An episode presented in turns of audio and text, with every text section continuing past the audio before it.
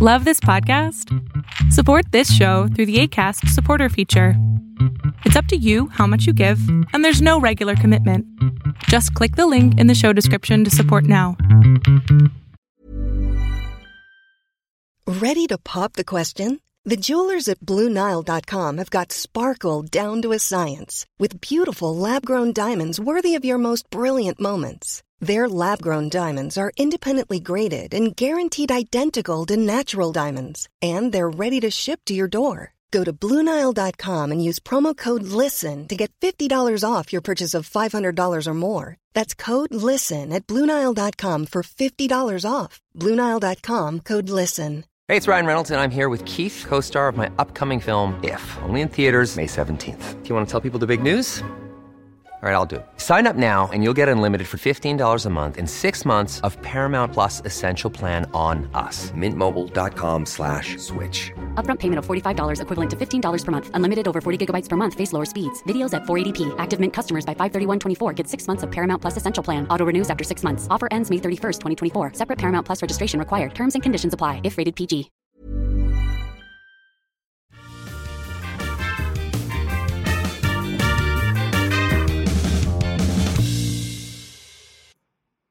Welcome to Tripping Up.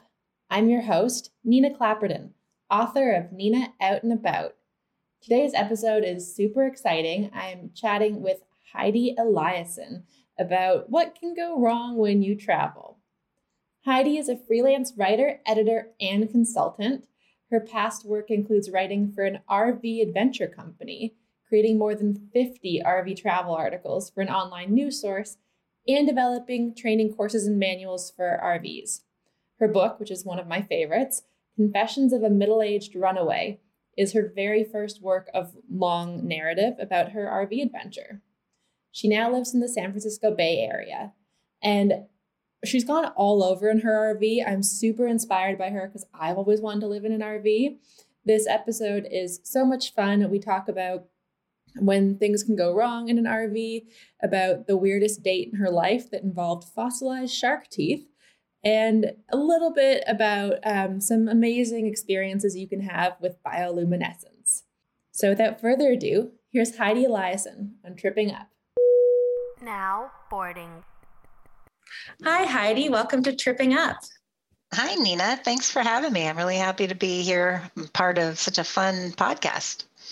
We're very excited to have you, and I am so excited to share your travel stories with the world. So, to start off, I ask all of our guests who you are, how you travel, why you travel.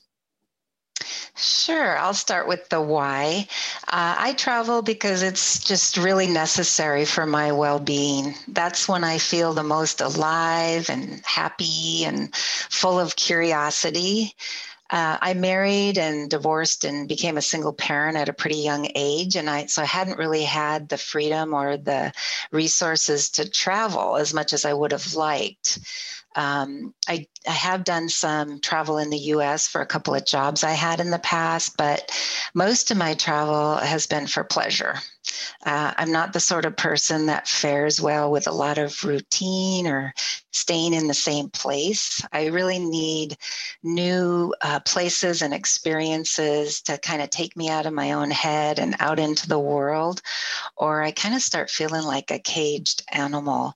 I moved around a lot when I was younger too, and I just like that new experience, new place feeling. Um, and I especially love experiencing nature and wildlife when I travel too. And the travel I describe in my book was when I spent five years living and traveling in my motorhome. I was leisurely experiencing the US and Mexico's Baja Peninsula. I'd kind of always fantasized about just having the time to travel around in an RV and really see places, you know, on my own pay at my own pace. And then, after going through the empty nest syndrome at the age of 45, when my daughter left home, I decided that I needed a drastic change in my life, a real major shakeup. I felt really trapped in a dead end job, and I'd lost my passion for life after decades of hard work and responsibility. There'd been a lot of years of working two jobs, working overtime, having a business on the side, or going to school while I was working full time and raising my daughter. So I was just tired of running the hamster wheel of making a living. And I really wanted some freedom. I wanted to, like I said, just leisurely explore places instead of blasting in and out you know during my limited vacation time from work so i I started fantasizing about buying a little trailer and just running away to the beach somewhere. um, but eventually, I, I, did like almost a year of preparation and planning for it. But I, I sold my house, I quit my job, got rid of most of my stuff, bought a motorhome, and I hit the road with Riley, my border collie. It was only supposed to be one year, but um, and, and that was because I was going to use the proceeds or some of them from the sale of my house to finance the travel. But at the end of that first year, I just was not ready to stop because I found I spent a lot more time in places than I thought. So I hadn't seen anywhere near as much as I thought I would in a year. So I found work I could do while I was still traveling and was able to extend my trip for another four years. Wasn't probably the smartest financial decision to quit my job during my prime wage earning years and, and sell my house so I could have the money to travel. But it felt really necessary for my sanity and survival. And it, and it really changed my life. And as it turned out, I was actually better off financially after I ended my adventure I also I learned a lot. I gained confidence and I got a better job making more money doing something that I enjoyed much more. So um, it was really the right thing to do. And most importantly, I regained my passion for life and I was just so much happier. Uh, since then, I've focused mainly on international travel. I've visited a number of countries. I did a hiking trek to Machu Picchu and safari in Tanzania, and have explored Australia and Thailand and some countries in Europe. But I especially love road trips and that feeling of freedom that the open road gives me. Uh, and I like to have a little activity and a bit of adventure. So my trips usually include you know, hiking and snorkeling and kayaking, zip lining, helicopter rides, that sort of thing. I um, love and it. I met, yeah. And then now I travel with my husband. I met him eight years ago and we were just married in October. So now I have a travel partner. Oh, congratulations. Thank you. That's nice.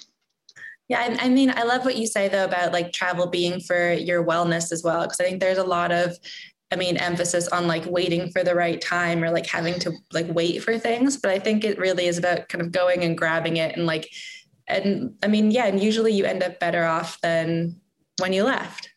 Yeah, I knew so many people that had been planning to do what I did, but they were waiting until they retired to do it. And then a lot of times, you know, somebody got sick or passed away or you know something happened they had to take care of somebody so um, they weren't able to do it so i just decided i was going to go for it that's amazing and so brave because i think a lot of people do struggle with taking that step you know it's funny i had a lot of women tell me that they thought that what i was doing was brave but i just told them i just felt like it was necessary for my sanity and survival, you know? Yeah. And I'm sure through the course of those road trips, you've picked up an interesting travel souvenir, and I would love it if you would share that with us. Sure. I think the weirdest thing I picked up while traveling was probably fossilized shark teeth. Wow. And I think yeah, I think it was also my most unusual date. Uh, this was during the motorhome travels again when I spent a winter in Florida. And it was long before I met my husband. So I was single at the time. I had joined a meetup group for social activities. I don't know if you're familiar with Meetup, but it's an online yes. social website. Yeah. So they have a lot of different groups you can join. And so I joined a social group for things like, you know, dinners and dancing and game night and things like that. And I met a man at several of the activities, and he asked me out on a date. And we had a couple of the usual lunch and dinner dates. Yeah. And then he asked me if I wanted to go hunting for shark teeth. I'd never heard of this. so naturally, I was intrigued.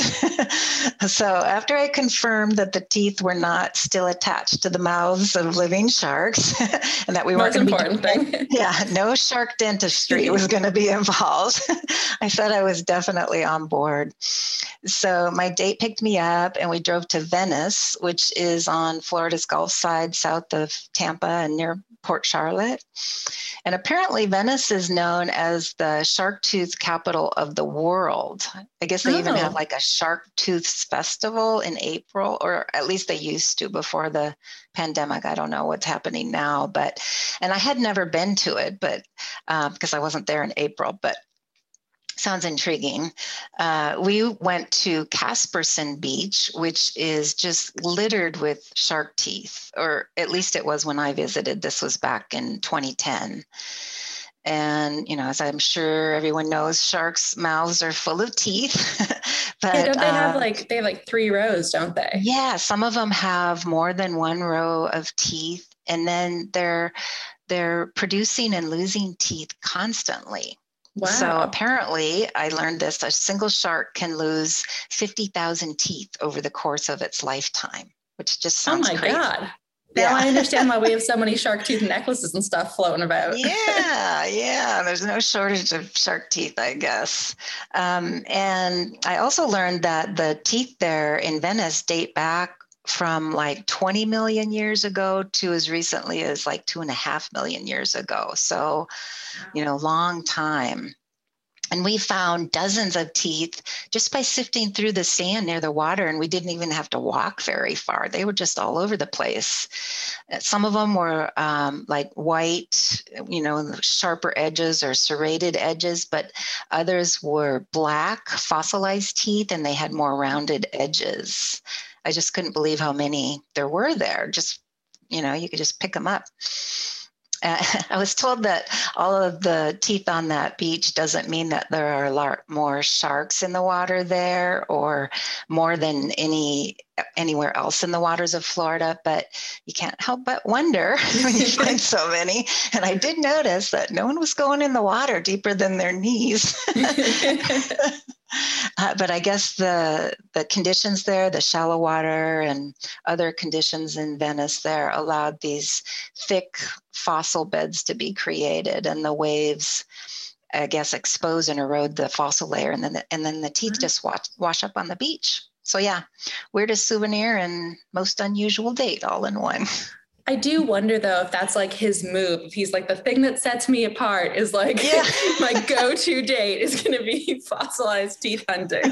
yeah, he know he had to really bring his A game, you know, and think of something really adventurous and different to do. It was a good one. I mean, now if I'm ever on Tinder in Florida, I know what I'm suggesting, and I'm going to scare away so many dates. yeah. Yeah, it'd be interesting to see what happens there. That's so cool. So do you keep them like um, do you have them on something or just like kind of put away somewhere? I had them. Um, I used to have a like a glass jar that was filled with a bunch of shells that I found during my travels, and I had the teeth kind of interspersed in there. But um, I had I've had a number of moves, and I, I'm not currently having them on display right now. Otherwise, I would show you. But yeah. That's fair. I mean, it's kind of like a yeah. museum. You got to like rotate the exhibits with every house. exactly. yeah. That's so cool. That definitely is a weird souvenir. So I'm sure that you've got an amazing and equally unique tripping up story for us. I do. So my tripping up story is really actually more of a series of events rather than a single incident. And they also happened during my motorhome adventure. So, just for a little bit of background, um, except for two white knuckled test drives when I was buying a motorhome, I had never driven or camped in an RV. Uh, but I did my research. Like I said, it took me almost a year of planning and research before I set out. So I read books and blogs. I even attended a three day school for RVers called oh, Life wow. on Wheels.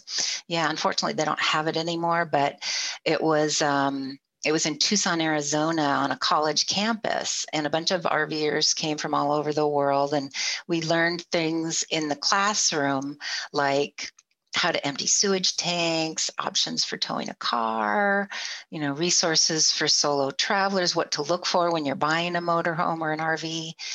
Uh, and nothing that I was learned that I learned there was hands-on practice but rather just instructions and, and resources.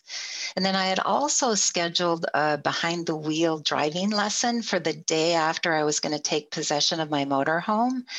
So even though I didn't have any experience with motorhomes or RV travel, I thought I did my homework, I'm prepared. And I also bought a new motorhome. So I thought, what could go wrong? well, I had no idea what I was getting into. I was so green. and my plan was to drive my car from the San Francisco Bay Area where I live and go to Las Vegas where I was going to pick up the motorhome. And then the following day, I was going to have my driving lesson. And then the day after that, my daughter was flying in, and we were going to take a motorhome, take the motorhome on its maiden journey to Minnesota, where I grew up and where my parents lived at the time. My daughter was taking vacation from work and she didn't have a lot of time off. So she would fly back to the Bay Area after the family visit. So it was pretty short time frame. And then after she left, that's when I was going to start my year of what, what I thought was a year of traveling in the motorhome before I had to return to the real world of making a living. And I planned to and did visit my daughter multiple times during my adventure and also flew her out to visit me. So I knew we were going to see each other frequently. Well, right before I was going to pick up the motorhome, my driving instructor called to say he had a medical condition and he had to cancel our lesson. And there was no other instructor to give me my driving lesson. And the motorhome was 30 feet long, and I was also going to be towing my car with a tow bar. So that's a lot of vehicle to haul over the Rocky Mountains when you've never driven anything larger than a sedan. Oh my God, yeah. To make matters worse, I couldn't back up. So apparently, when you're towing a car with a tow bar, you can't back up without doing damage to the transmission. So any place I pulled into, I had to exit going forward, or else I had to disconnect the car from the tow bar, park the car, back up the motorhome, and then hook it all up again, which was a process. And mm-hmm. I had to do it more than once during my travels. One time, I took a wrong turn and I ended up in a residential neighborhood going up this steep, windy road that was going, it was getting narrower. And so I stopped, unhooked the car, turned it around, parked it at the bottom of the hill, walked back up the hill, backed the motorhome down this winding hill, found a place to turn around, and then hooked it all up again. And that was not something I wanted to do after a, a long day of driving. mm-hmm. Yeah, I can imagine. Yeah, but for this maiden journey, we were on a tight schedule. Like I said, there wasn't going to be any driving lessons. So I just had to learn how to drive that huge contraption. I called it the Green Monster during the trip. Uh, but before we could get on the freeway that first day, uh, I had to install the tow bar on the motorhome and connect the car for the first time. I'd never done this before. So, with my daughter helping, we got the tow bar installed. But when we went to connect the safety cables from the motorhome to the car, we discovered they were way too short. the oh, safety no. cables are, are what keep the car from taking off on its own if the car somehow disconnects from the tow bar. So they're pretty important. So we read the instructions again and we checked our work, but we had done everything correctly and the cables were still too short. So I kind of had a moment of panic and I thought, oh no, after all this research and planning and preparation, not going to be able to get us to Minnesota in time for my daughter to spend time with her grandparents before she had to go back to work. But I knew that there was a camping world about a half hour away in Henderson. So I called them up and I talked to a kind soul in their service department, and he told me, Oh, yeah, that happens all the time. And they had, um, extenders, cable extenders in the store okay. for just that purpose. so it never occurred to me that I might need extensions it didn't say anything about that in the instructions with the tow bar. So I was really grateful for his yeah. help. So we drove the car to Camping World. We got the extensions and drove back to the motorhome, got the car hooked up, and then, you know, disconnected all the cords and hoses and unhooked everything on the motorhome, got everything stored away and secured. And we're finally hit to ready to hit the road. It was about 2 p.m. by this time, far later than we planned to start our trip. And then driving on the freeway for the first time was like running a gauntlet. Cars were just whizzing past at 80 miles per hour. And I was gripping the steering wheel in a vice like grip and focused on keeping the green monster within my lane. And the first time a semi truck passed us at top speed, it just knocked us sideways like Oof. a hockey puck off a stick. And I was gripping the steering wheel even harder after that. And I was so tense from that first day of driving. I could only last for about 200 miles and then I had to stop for the night. but each day after that got a little easier uh, although climbing the pass through the Rocky Mountains, I could only go about 45 miles per hour up the hill, wow. up the mountain. And that was a bit nerve wracking. Um, but not as terrifying as coming down the steep winding road on the other side. I kept oh, eyeing those runaway truck ramps that you see on the freeways, you know, for when brakes fail, wondering if I was going to be using one of them. But luckily, there was a towing feature on the motorhome that put it into low gear. So I didn't have to ride the brakes all the way down and, and burn through them. So I was really grateful for that feature. so in addition to learning how to drive the motorhome, I also had to learn how to fill the water tank, empty the sewage tanks, put air in all those tires, and unhook and stow everything that needed to be secured before driving because things would crash around if you didn't. So it took a while to get going every day, but we got a little faster every day. And finally, we made it to Minnesota. I had a great visit with my parents before my daughter flew back to California. And then after that, I was on my own, just me and Riley and the Green Monster for five years. Um, oh. Although I met and traveled with people that I, you know, along the way that I became yeah. friends with. Um, I spent two months exploring Mexico's Mexico's Baja Peninsula, which is where I had my first flat tire. I was mm. parked on El Coyote Beach on the Sea of Cortez, which is about 17 miles from the nearest town of Mulegé. Mm-hmm. And I had never changed a flat tire in my life, not even a bicycle tire. But I compensated for that lack of experience by having a membership with an emergency road service. And then I also purchased an air compressor before I set out on my journey so that I could fill a tire if I had to. I thought I was so clever. Unfortunately, my towing service was no good in Mexico. And as I learned while trying to fill my flat tire, the air compressor wasn't powerful enough to fill a motorhome tire. oh, no. So, lucky for me, some kind new friends that I'd met on the beach took pity on me as they watched me getting nowhere with the air compressor. And they filled up my tire with their far superior air compressor and then followed me while I drove to town and got my tire patched. Um, but also, while I was in Mexico, my water pump started leaking, which I discovered when I w- walked on soggy carpet next to the bed because the water pump uh, was located next to the bed and I am not mechanically inclined whatsoever, and I definitely don't have plumbing skills. I tried tightening the connections with a wrench, but it didn't make any difference. It was the water pump was still under warranty, Uh, but I needed to get it back to the States in order to get it replaced. Oh. And I still had another month planned on the Baja Peninsula. So a kind Canadian that was staying in the RV park tried to fix it with four of his friends with no luck. so I resorted to the universal cure for leaks and stuck a container under it to catch the water.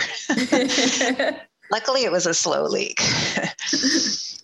And then the second flat tire I got was at a Love's gas station on the way to somewhere. I don't even remember where. I think maybe Texas. And I filled up my tank with gas and then I discovered that my tire was flat. So I called my emergency road service, but they said they couldn't send anyone out for at least two hours. And I was blocking the gas pumps. So the gas station attendant wasn't too pleased. But he directed me to a guy in the parking lot who said he could change my tire, and he did. I'm told wow. it's much more difficult changing a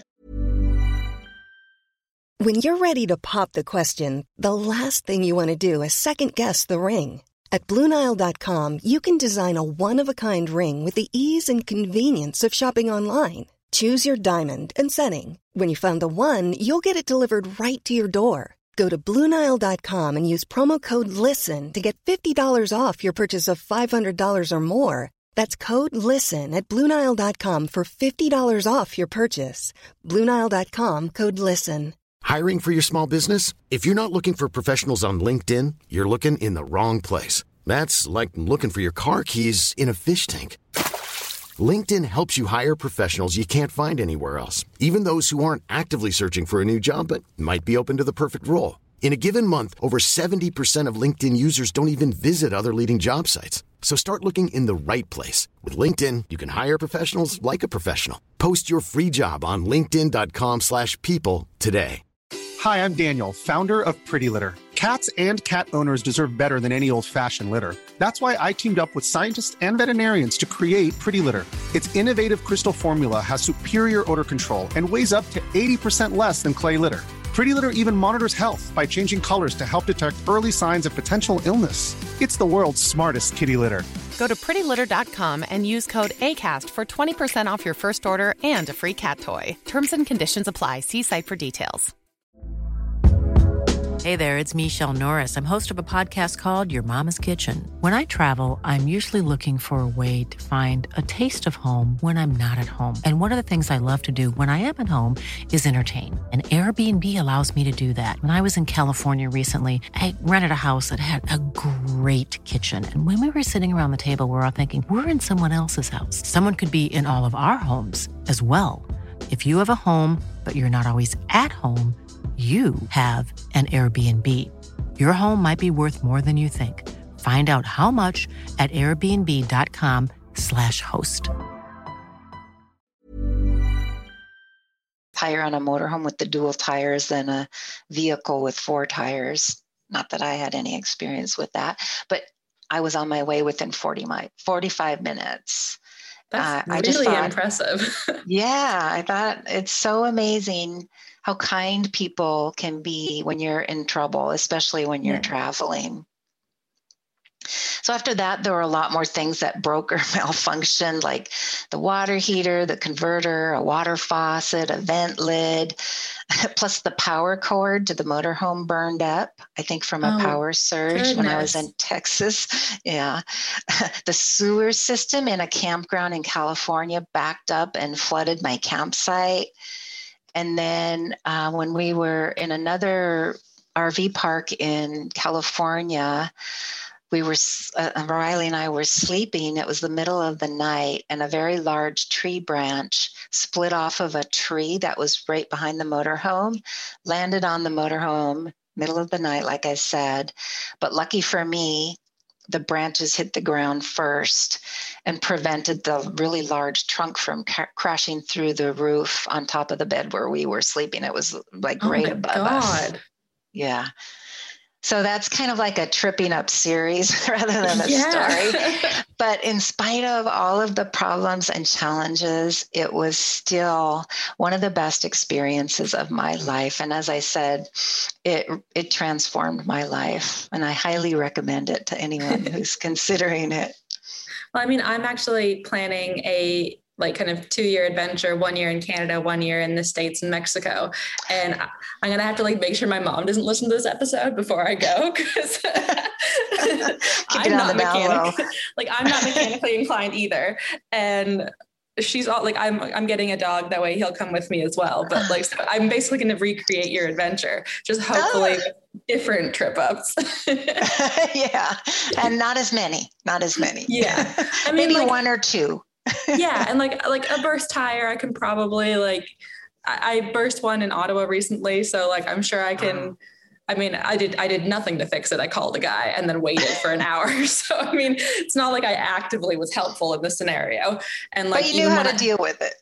yeah. And like even when like my bike tire is flat, I call my friend because I still don't know what to do. So I mean I'm gonna have to get better at this. It's good that there are people we can call when we need them. it's so true. And yeah, you always forget that, like, I mean, I know Mexico's a different country, obviously, but like you do sometimes forget because they're so close and it's so easy to get down there, just how much like you really are limited with your services. Right. Yeah. And I had prepared for that by, you know, like I got the air compressor. I also had gotten, you know, spare parts like a an oil filter for the motorhome and, you know, a few things like that, um, which none of which I needed. Yeah. but you know, it was a it was a good thought anyway. it's Murphy's law. It's like whatever you had to fix wasn't going to break, but everything that you didn't have fixes for. Yeah, so bring as much as you can. yeah, so did you have um were there any like highlight stops on your trip? Oh gosh, so many. Uh, well, Mexico was the, the definitely a highlight for me because I told you I like to see the wildlife, and we got to see the gray whales while we were there. Uh, some of the people that I was, I had um, caravanned with down there, and some of the people on the beach there. Um, we went to there's three bays on the pacific there where the gray whales migrate down to and then they give birth to their calves and this is usually in february and so we went out on a little wooden i don't know maybe it was 16 20 feet. I'm not sure exactly how big not not a very big boat. Yeah. and uh, it was just like a little fishing panga they call them and uh, so we went out on this little boat in this bay and there were whales all over in this bay giving and newborns and you know in the in the us you're you can't approach whales. You have to stay a certain distance away. But at least at that time in mexico they didn't have the same laws. And oh. these whales would just come right up to us. They were swimming back and forth underneath our boat. They were right next to us. You could reach out and touch them. And that was such an incredible experience. I just loved that. That's um, so cool yeah and i also had I enjoyed um, Florida. I had never visited Florida before. I spent a lot of time in the southwest because there's a lot of national parks that are really cool, like in Utah and you know all over the place um, yellowstone and you know lots of great places like that so so many great places i wished um, I would have gotten up to Alaska. That was one place I wanted to go that I wasn't able to make happen. But um, yeah, it was a great trip. That's awesome. And I mean, yeah, you really did hit a lot. Even, I mean, I know like five years sounds like a long time, but I think once you get going, yeah, you want to. I mean, you're not going to stay like one night everywhere. You want to experience the place. Yeah, absolutely. And I was so surprised. Like, I started off my solo uh, journey in New Mexico at the Albuquerque Balloon Fiesta, which it was also a highlight. That was a really neat thing yeah. to do. But I, then I ended up spending six weeks just in New Mexico, traveling around and seeing. I had no idea there was so much to see in New Mexico. So, you know, you don't get to see as much as you think as you're. I mean, in one way you don't yeah. get to see as much as as you think you will because you're not traveling as far but you see a lot more just around where you are you know so that was really neat I think that's like one of the benefits of slower types of travel where like um, i don't know I, I love living as a digital nomad. I think it's the coolest thing because yeah you, you are able to make your money last longer. So you get those few years on the road where you're not pressured to like go home after your two week vacation. So you're trying to fit in like 14 countries in 14 days. Yeah yeah right. It's hard when you're on a limited time frame and you want to see everything and experience everything yeah, so my tripping up story actually has a little bit to do with that. Um, I, in 2017, decided to take a year and travel Europe. And it's less of a tripping up individual like moment. Again, it's kind of a series of mistakes I made along the way. Um, because I left and I had that idea of not quite collecting countries, but I felt like it was some sort of competition of like I needed to hit like enough spots. And I don't know what enough was, but I had this idea that like there was some magic number I had to reach to like qualify somehow, even though like I'd already qualified. I was going, I was doing the thing. like there was no, I don't know, maybe it was because I've been in university just before. So I felt like it was like an application of some sort where I needed to like show I don't know, my passport at the end and show all the stamps and be like, look, I did the thing. Um, my first flaw was that I was in Europe. So you don't get a passport or a stamp in every country because it's Europe. So you don't uh, need one. So, right. um, yeah, immediately squash that dream. but it was one of those experiences where I'd planned out this year and actually it was kind of the opposite where like you had your year like ready you kind of knew you were going to do a year. I didn't think i would make it to be honest. I thought it would be two weeks in i would bail. I i never i'm not a quitter i'm not a bailer but i always assume i am for some reason and especially with this. So i was like convinced like my first stop was in switzerland. Um I, like i arrived in frankfurt then went to switzerland to puppy sit at this woman's house for about a month. Um sweetest little chihuahua absolute weirdo, but loved him.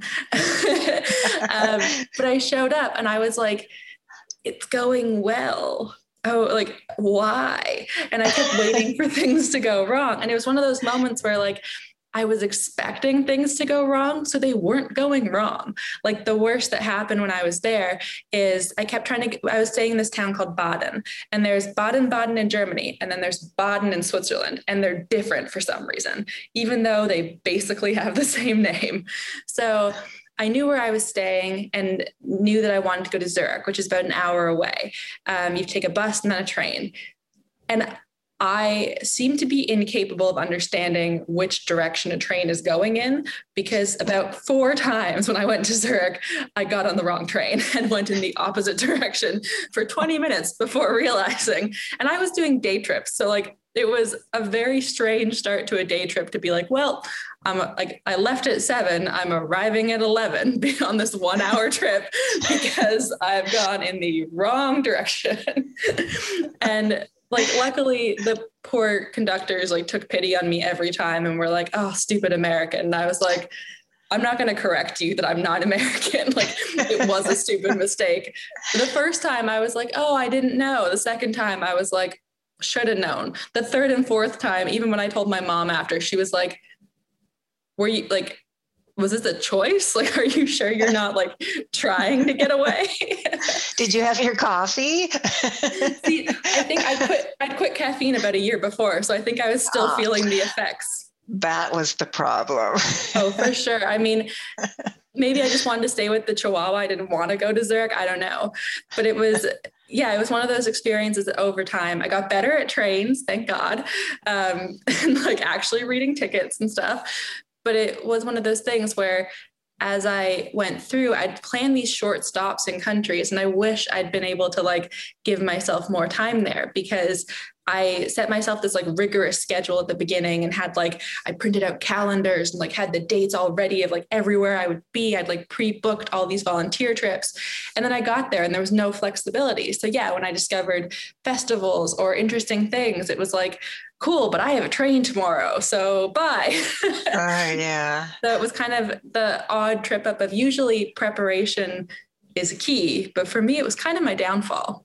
And like, yeah. yeah too much preparation, I guess you don't want to have. But I think what you did was so brave. That would be really scary for me. I mean, my solo trip was just in the US, well, except for, you know, the two months in Baja, but still a lot of people speak English there. Mm-hmm. So um, but what you do, going to all those countries where, you know, maybe there's not a lot of English and getting on the public transportation, that is, that stresses me out. So my hat's yeah. off to you.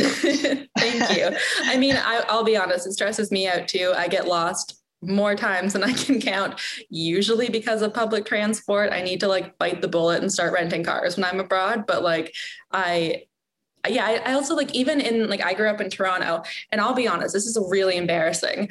But um, there's like the subway goes west and east basically from for the majority of the line, and I didn't know. Like I would just guess until I was 17 and I would just pick a side, go a stop, and see if it went to the right stop rather than ever figuring out which one was west. Which there's a giant sign, and I live literally my area is called the West End, and I still I was like I don't know maybe I need to go east to go home. I'm not sure. like I never, and I took the subway every day to get to school in high school. So like I was on this constantly making this mistake. so you are destined to have train issues, I think. I think so. Like maybe I need to like get like a compass tattooed on me to remind myself like check directions, figure it out. That's a brilliant yes. yeah, it's one of those like like I thought it was just I thought like every kid did it and then I started telling my siblings and I have three siblings and they make fun of me for a lot of stuff and I should not have given this them this ammunition this ammunition because now it's a point of contempt where it's like, do you know which way west is now, Nina? And I'm like, not really, but I'm going to say I do, so you'll stop. yeah, they're probably never going to let that one go. no, definitely not. I mean, they're all very directionally sound, so it's it's just me. I'm I don't know. I was like they put magnets on me as a child or something, and I lost all of my polarization. I'm the same way. If I hadn't had GPS when I was traveling, I would be so lost. And even then, sometimes I got lost. yeah, that's, I mean, GPS, like, God bless it, because I studied 18th century travel writing when I was living in Scotland for a while. And like, they just went places in carriages. And you're like, excuse, like, I get lost trying to get to the grocery store some days, and it's three blocks from me. How did you, like, traverse the Scottish Highlands in a carriage. Like, what? It's amazing. Yeah, I don't know how they did it. well, now that we've. I don't have for sure. yeah. well, now that we've both shared our tripping up stories, I'd love it if we could remind our guests about why we put ourselves through this and share a travel triumph. Yeah, so some of my favorite favorite travel memories are from that time when I was camped on El Coyote Beach on the Sea of Cortez. The camaraderie I experienced with my fellow travelers camped on the beach. Some of them were from all over the world. Um, a lot of people came, like from Canada and the US and other places every winter, and they would wow. camp there on the beach. But it was such a special experience. We shared meals and happy hours together. We played mm-hmm. together. We explored together. We helped each other out we had a, a movie sharing library and a book library. People shared their boats and cars and kayaks and water toys. It was just a wonderful community. Uh, travelers, I think, are just the best sort of people and really watch out for each other. It was a great time of just, you know, connection. And I had really worried when I started out that I wouldn't fit in because I think that's kind of my thing. I worry about fitting in. Um, most of the travelers that I knew and met when I started were uh, of retirement age or even older, and I was still in my 40s. So I didn't know if we would have much in common. And I felt so experienced next to them. They all seemed to know what they were doing, and I had yeah. no clue. but none of that mattered. I had the best time with the people I met, and they were so kind to me. They shared their knowledge and experience. I made some great friends, and they didn't laugh at me when I made my stupid any mistakes, or at least not in front of me. yeah, well, I'm sure they made them too. So and they didn't want someone laughing at them for them. yeah, probably so. Yeah, they were just further along the trail than I was.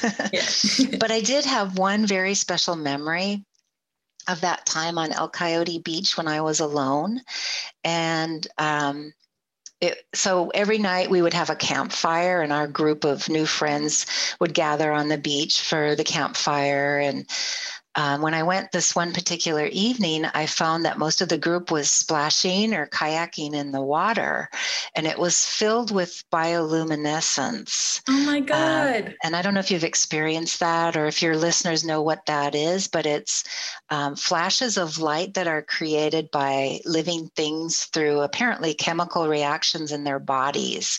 But whenever the water was disturbed or somebody splashed or paddled in the water, it looked like buckets of sparkling diamonds were just poured into the sea. It, I'd never seen it before, and I was just totally captivated. I splashed around in the water and went out in a kayak, and we were all like little kids experiencing something new and exciting and then we after the, after we were done with that we gathered around the campfire for a while and everybody was just really happy and relaxed and eventually it was time for bed. We went to bed pretty early uh, you know because um, a lot of people had solar panels on their RVs. And so after dark, you know, the batteries would start to run down. And so people would go to bed early and get up early. So, yeah. so everyone kind of started wandering off to their RVs. And I was the last one lingering on the beach. And a light rain started to fall. It was just like this really warm, pleasant rain. And when the raindrops hit the water, it lit up like there were billions of stars in the bay. And and it was the most magical sight I have ever seen. And I was just filled with this incredible joy at witnessing this amazing natural sight. And I felt like it was just for me because I was the only one there Aww. on the beach. And it helped me regain my passion for life and, and all the incredible people and sights on this planet. And it was such a gift and it was really an important part of my entire travel adventure that really caused that life transformation for me and i just think that the experiences we have while traveling can really be life changing I agree entirely. And I mean, I've experienced bioluminescence once when I was in Jamaica and like it is, it's the coolest thing. And I mean, it's, it alone feels like like it makes me believe in magic and like i know it's yeah. science or i don't care. It's magic. It's just magic. Yeah. That's sure what it looks like. Yeah it looks yeah. like something you'd see on a disney show or something. Yeah it's pretty cool. That's amazing. Thank you so much for sharing all your stories with us heidi. This has been so lovely and thank you for joining me on tripping up. Thanks so much nina. It's been really fun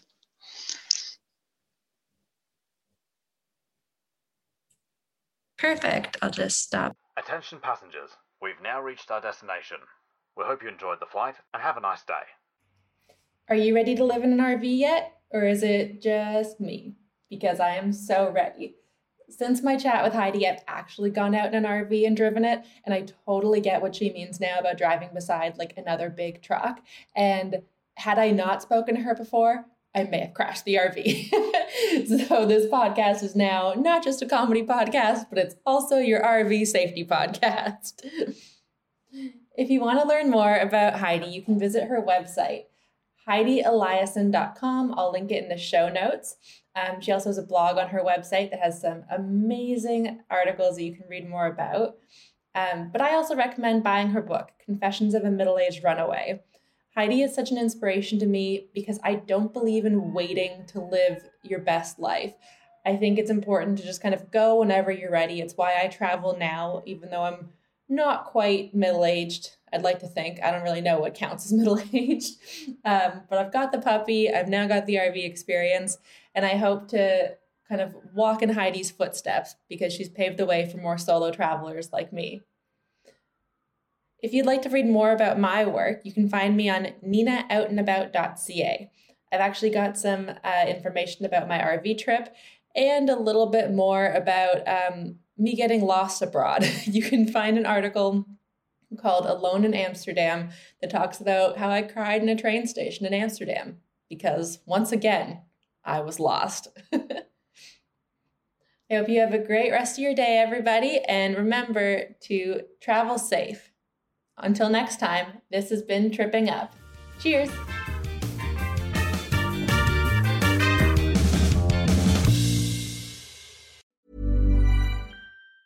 Planning for your next trip? Elevate your travel style with Quince. Quince has all the jet setting essentials you'll want for your next getaway, like European linen, premium luggage options, buttery soft Italian leather bags, and so much more. And it's all priced at 50 to 80% less than similar brands. Plus, Quince only works with factories that use safe and ethical manufacturing practices. Pack your bags with high-quality essentials you'll be wearing for vacations to come with Quince. Go to quince.com slash trip for free shipping and 365-day returns. Hi, I'm Daniel, founder of Pretty Litter. Cats and cat owners deserve better than any old-fashioned litter. That's why I teamed up with scientists and veterinarians to create Pretty Litter. Its innovative crystal formula has superior odor control and weighs up to 80% less than clay litter.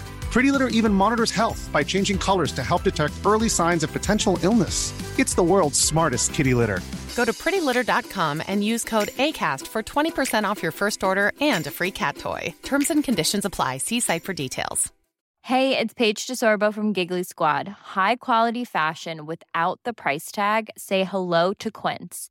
I'm snagging high end essentials like cozy cashmere sweaters, sleek leather jackets, fine jewelry, and so much more. With Quince being 50 to 80% less than similar brands. And they partner with factories that prioritize safe, ethical, and responsible manufacturing. I love that. Luxury quality within reach. Go to quince.com slash style to get free shipping and 365 day returns on your next order. Quince.com slash style.